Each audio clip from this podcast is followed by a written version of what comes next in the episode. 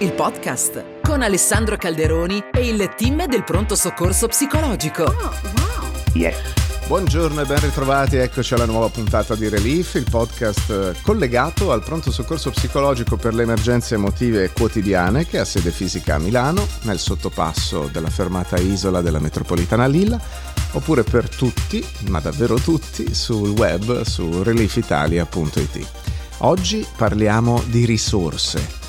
Le risorse sono i punti di forza, i punti di forza umani, cioè le tue Mm, forze interne più nascoste o più sconosciute, ma anche quelle che conosci e hai addomesticato. Insomma, sono tutte le cose di cui ti puoi avvalere per vivere in una maniera più soddisfacente o se non altro facendo meno sforzo. La ricerca sui punti di forza umani, eh, che si è intensificata tantissimo negli ultimi tre decenni, può essere eh, di solito divisa in due grandi categorie. La prima linea di ricerca ha affrontato i punti di forza da una prospettiva che si concentra sulla performance ottimale, sulle esperienze positive. E la seconda linea di ricerca si è concentrata prevalentemente sui punti di forza nel contesto delle difficoltà e dei problemi. Quindi la prima linea è eh, performance, per così dire, la seconda linea è difficoltà.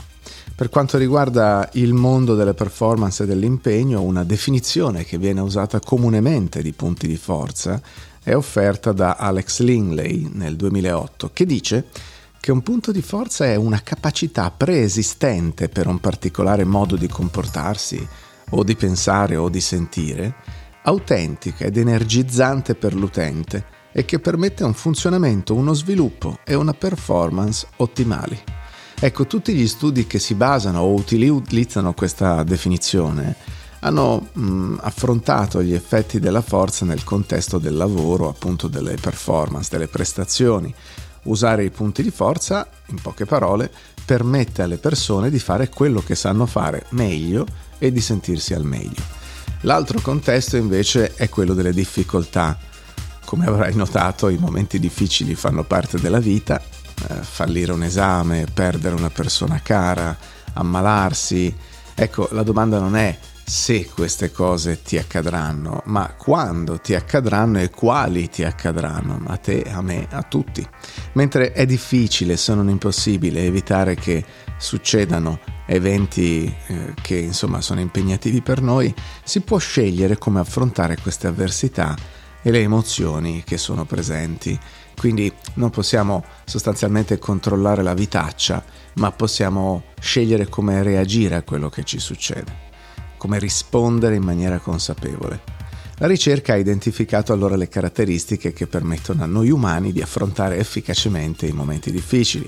Alcuni esempi di queste caratteristiche includono l'ottimismo, cioè avere aspettative positive, la gratitudine, cioè essere capaci di vedere il positivo nonostante il negativo, e la consapevolezza, cioè essere eh, ben radicati nel presente.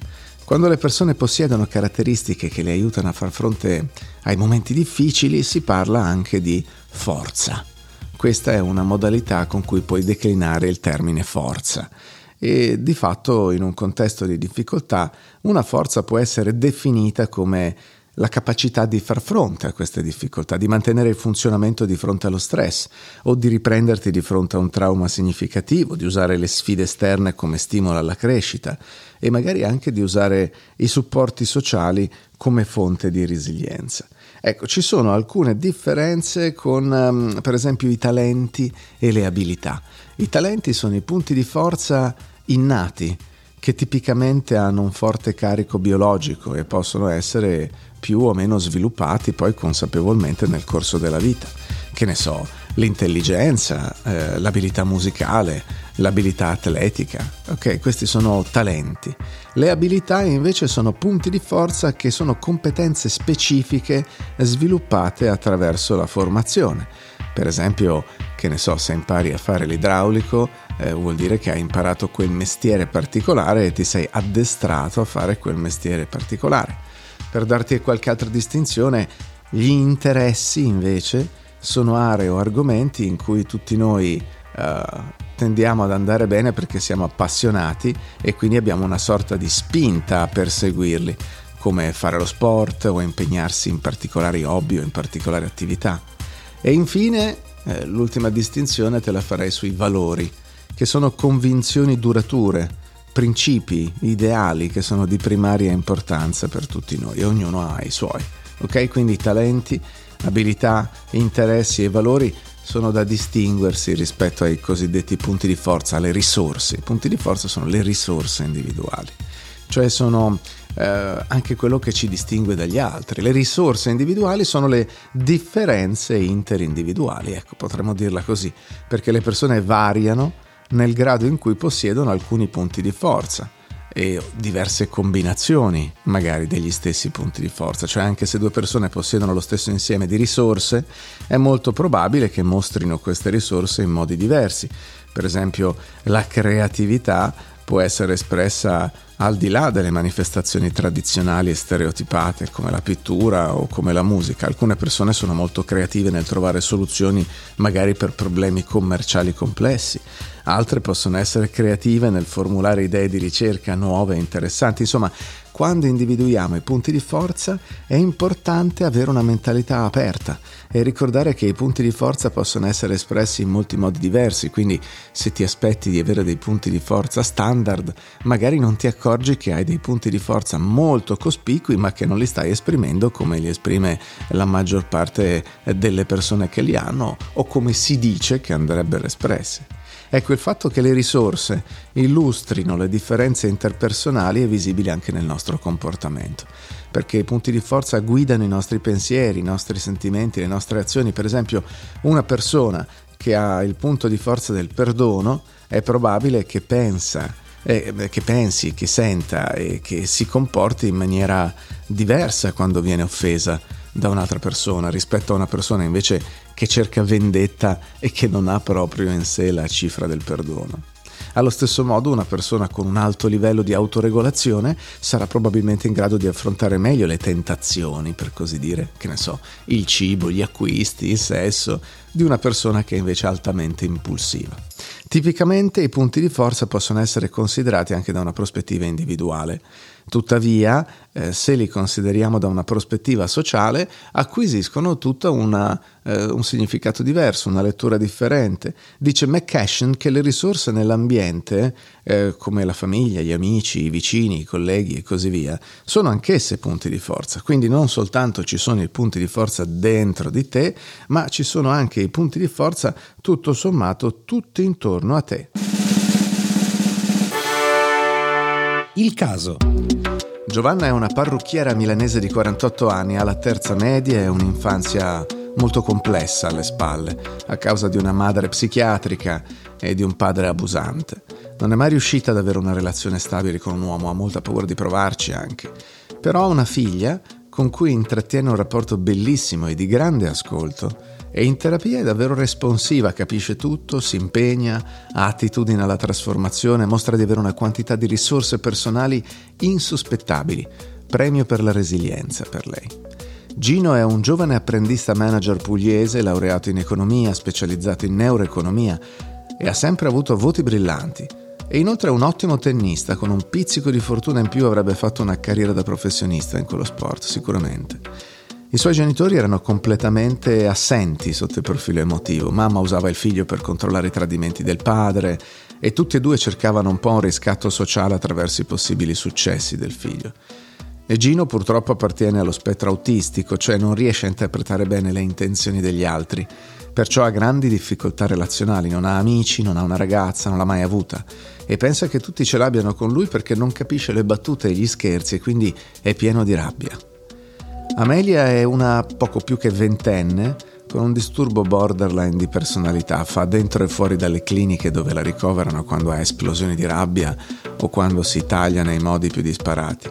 Colleziona flirt disastrosi, ha una famiglia sul filo del rasoio, è proprio il caso di dirlo. Eppure si è laureata in matematica, sta per cominciare il suo dottorato e vuole insegnare all'università. Ecco, questi sono alcuni esempi che ci obbligano a non giudicare mai le persone in modo tranchant tutti hanno risorse disponibili, anche al di là delle previsioni e anche al di là delle apparenze. Trucchi del mestiere. E voilà, eccoci con una tonnellata di esercizi per provare a capire, evidenziare utilizzare e sottolineare i nostri punti di forza. Mm? Nella psicologia tradizionale i nostri problemi tendono a essere affrontati con un focus sulle debolezze, nel senso che eh, il terapeuta eh, e il paziente cercano di estrarre quello che il cliente sta facendo male per correggere e risolvere il problema in questione.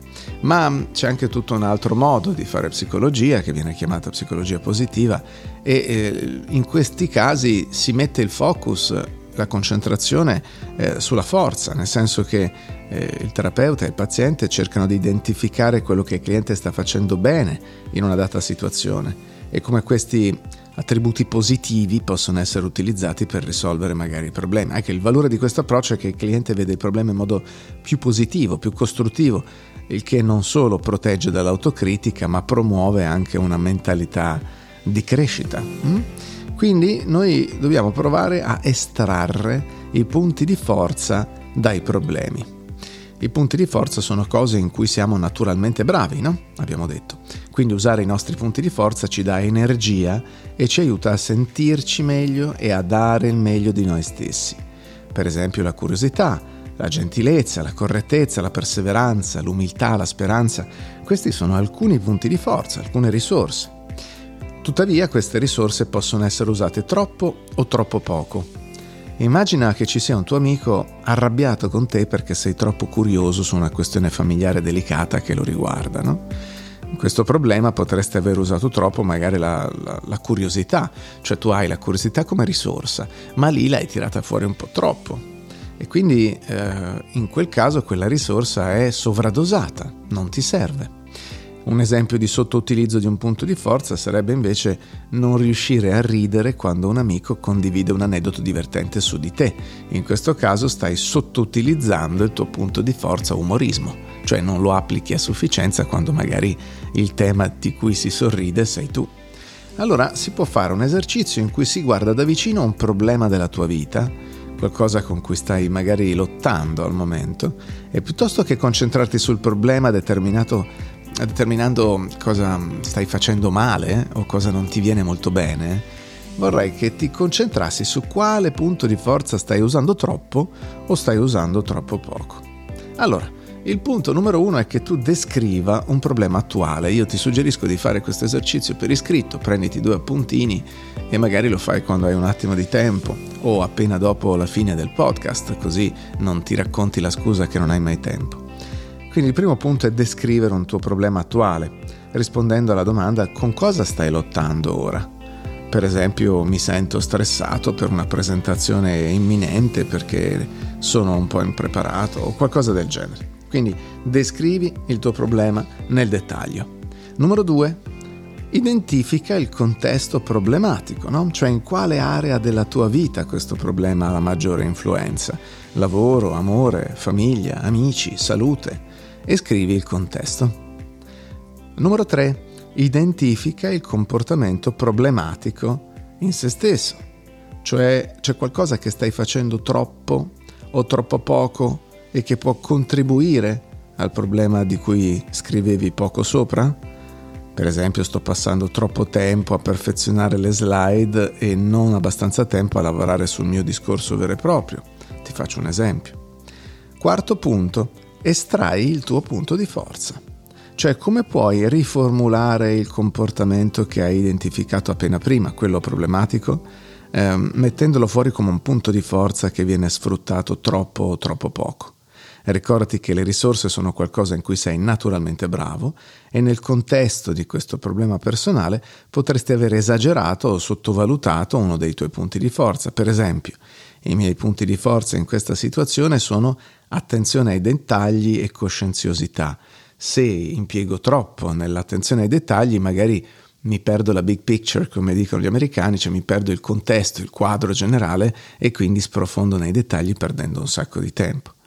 Punto numero 5, passare all'azione per rimediare al problema, cioè come puoi fare per rimediare a quel problema ehm, modulando la risorsa che hai usato troppo o troppo poco. Magari puoi accettare che le tue slide siano abbastanza buone, anche se non ottime, e salvarle e caricarle sulla tua chiavetta e rivolgere la tua attenzione alla formulazione invece del discorso che devi fare. Ok? Quindi passo 1, descrivere un problema. 2, descrivere il contesto di vita del tuo problema. Passo numero 3, identificare eh, quello che stai facendo troppo o troppo poco che sta un po' aiutando a generare quel problema. Passo 4, eh, nota il punto di forza, la tua risorsa che stai usando troppo o troppo poco, che è quella collegata a quel comportamento. E passo numero 5 è agisci per modulare diversamente il tuo punto di forza. Tu dici sì, ma io non sono abituato a notarli i miei punti di forza, le mie risorse. E ok, allora eccoti un altro esercizio, quello della consapevolezza quotidiana delle tue risorse. Eh, quello che è necessario per cambiare una persona è cambiare la sua consapevolezza di sé. Questa è più o meno, insomma, a memoria, una citazione di Maslow, uno dei nonni della psicologia positiva. Lo sviluppo dei punti di forza richiede un processo di autoesame, cioè una specie di riflessione, di autoscoperta, no? Quindi è necessario ogni tanto che ci guardiamo dentro, che diventiamo introspettivi e che questo riusciamo a fare in modo tale da avere uno strumento prezioso per migliorare la conoscenza di noi anche in termini di risorse. Quindi puoi costruirti una tabella per elencare le attività che ti danno energia. Puoi eh, scrivere qual è l'attività che ti dà energia, registrarne la data, descrivere brevemente l'attività che hai fatto, che ne so, uh, ho fatto bene una presentazione, ne ho fatto bene un allenamento e così via. Scrivi cosa hai provato durante quell'attività, emozioni che hai provato intendo, cerca di essere specifico. Mi sono sentito molto felice e molto soddisfatto nel momento in cui ho fatto questa cosa. Poi registra la misura in cui ti è piaciuta l'attività, da 0 a 10 per esempio, e poi registra la quantità di energia che l'attività ti ha fornito. Ok? Questo è importante e a quel punto prova a notare come ultima considerazione quali sono eh, gli elementi che pensi di aver imparato da questa attività. Quindi, per diventare più consapevole delle tue risorse, proviamo a eh, promuovere la tua introspezione andando a cercare eh, di riflettere sulle esperienze che hai fatto e le esperienze più semplici sono le attività quindi riconsideri le tue attività, noti le attività che fai, cioè le azioni, le pratiche che ti danno energia, eh, registri la data, eh, la descrivi questa attività, scrivi cosa hai provato, dai una quantità alla, al gradimento verso l'attività e dai anche una quantità all'energia che ne ricevi, elencando quello che hai imparato dall'esperienza.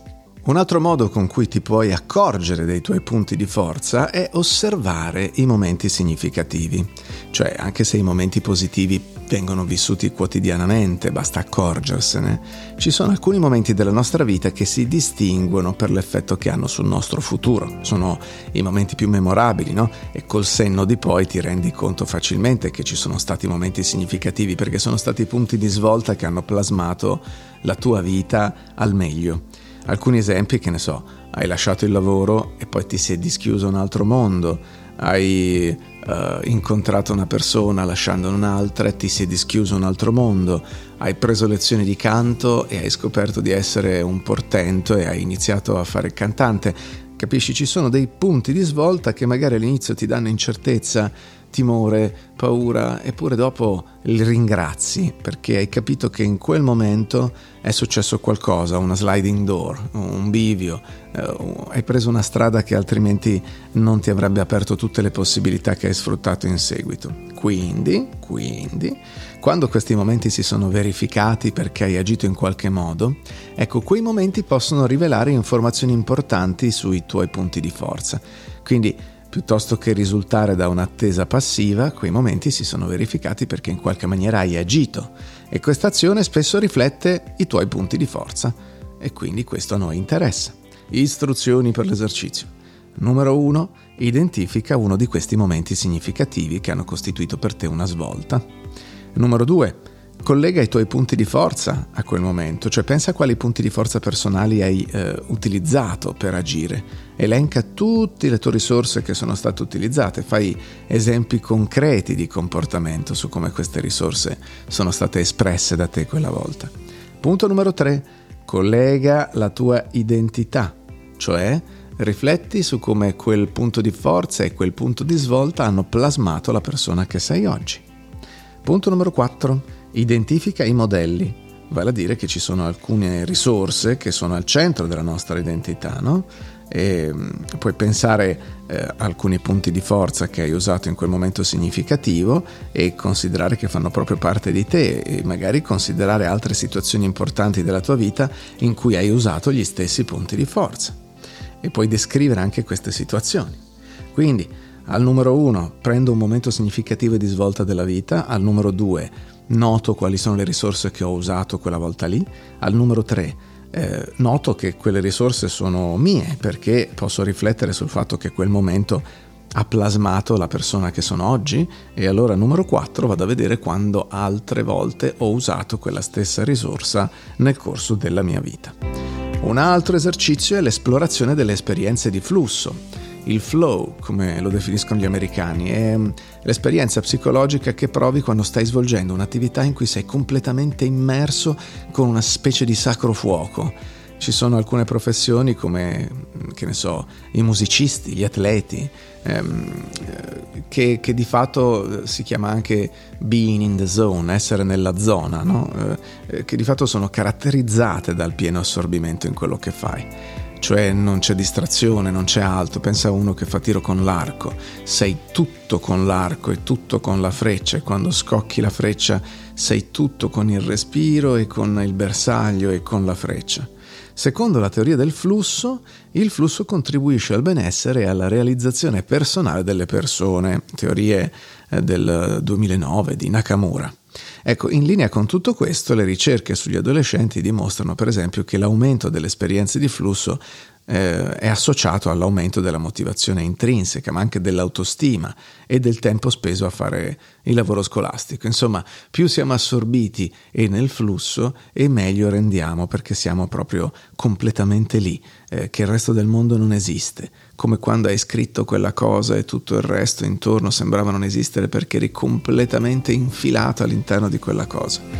E allora andiamo a esplorare le tue esperienze di flusso. Anche qui istruzioni Um, una volta che hai capito che flusso è questa concentrazione focalizzata sul presente, con perdita della consapevolezza di quello che c'è intorno, insomma è quando fai un'attività in cui sei completamente preso, con una concentrazione profondissima, in cui sei anche soddisfatto, in cui nulla ti preoccupa. Ecco, quando hai capito questo concetto di flusso, prova a pensare a un momento in cui eri così nel flusso, completamente assorbito e concentrato. E um, scrivi questa esperienza, recuperala recupera quel momento e lo descrivi proprio mm, scrivendo come ti sentivi, eh, cosa pensavi, che, che, che, emozioni, che impressioni hai su quell'esperienza. Um, è piacevole? È, è, intensissima? È gratificante? Eh, cosa stava succedendo quando hai avuto questa esperienza? Dove eri, per esempio? Con chi eri? Eh, e che cosa hai provato? E come è iniziata questa esperienza? E come ti sei sentito alla fine di questa esperienza? Mm? E prova a notare alla fine di questa breve descrizione come ti sei sentito anche nel fare questa descrizione.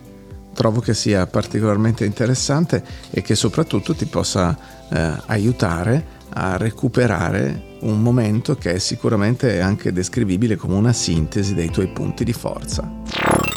La letteratura scientifica.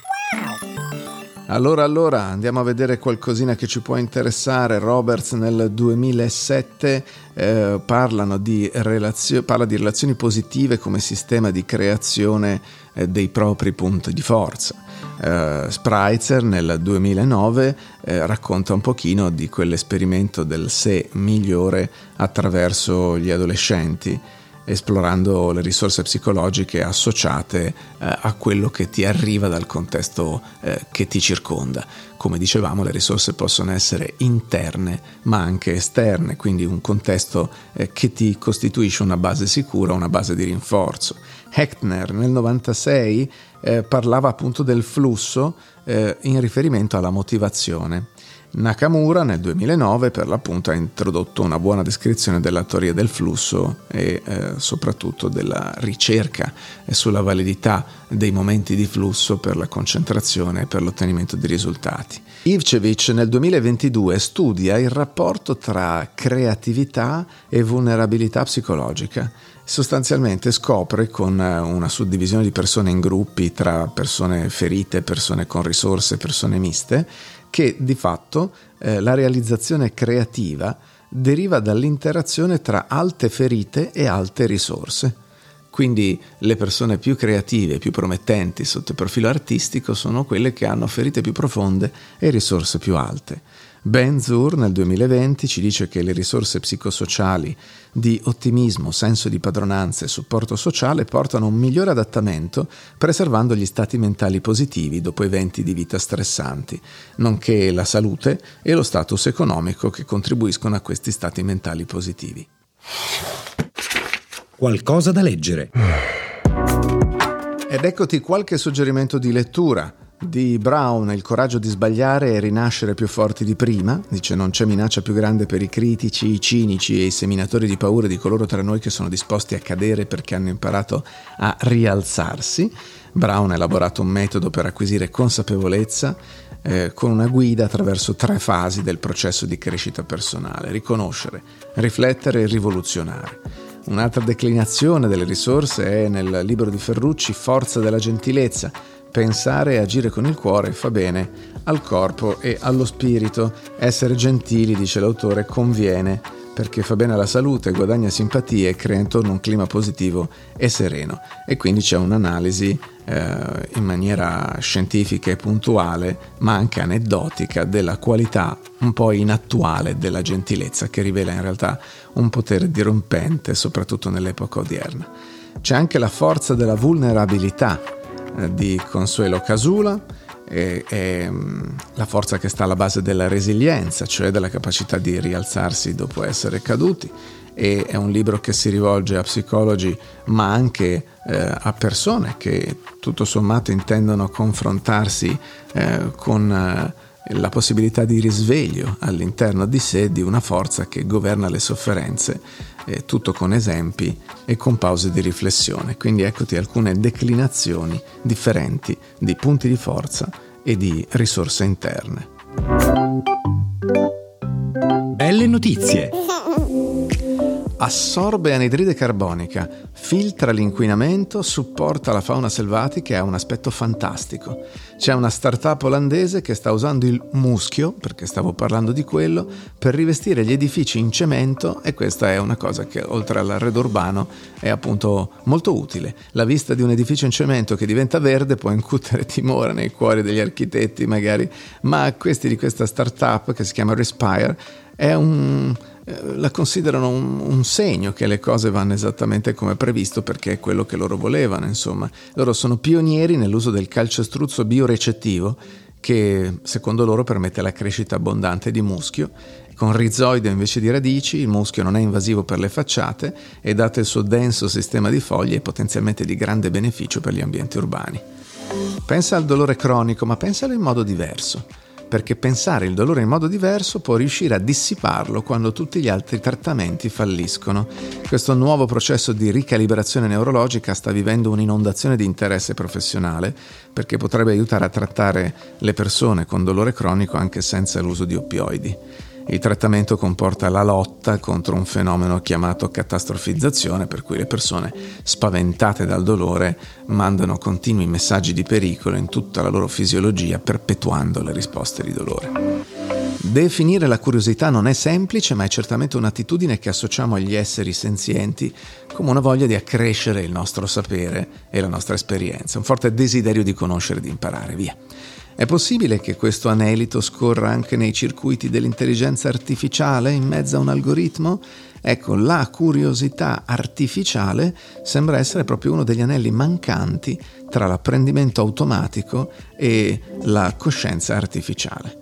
Quindi di fatto l'intelligenza artificiale, eh, viene detto negli ultimi congressi, è ancora un'intelligenza cui manca un po' di curiosità per essere davvero confrontabile con quella umana e quindi nella direzione della curiosità artificiale si stanno eh, muovendo gli studi e gli esperti che si occupano appunto di questa modellizzazione. Era Relief, il podcast con Alessandro Calderoni e il team del pronto soccorso psicologico. Seguici su www.reliefitalia.it. Yeah.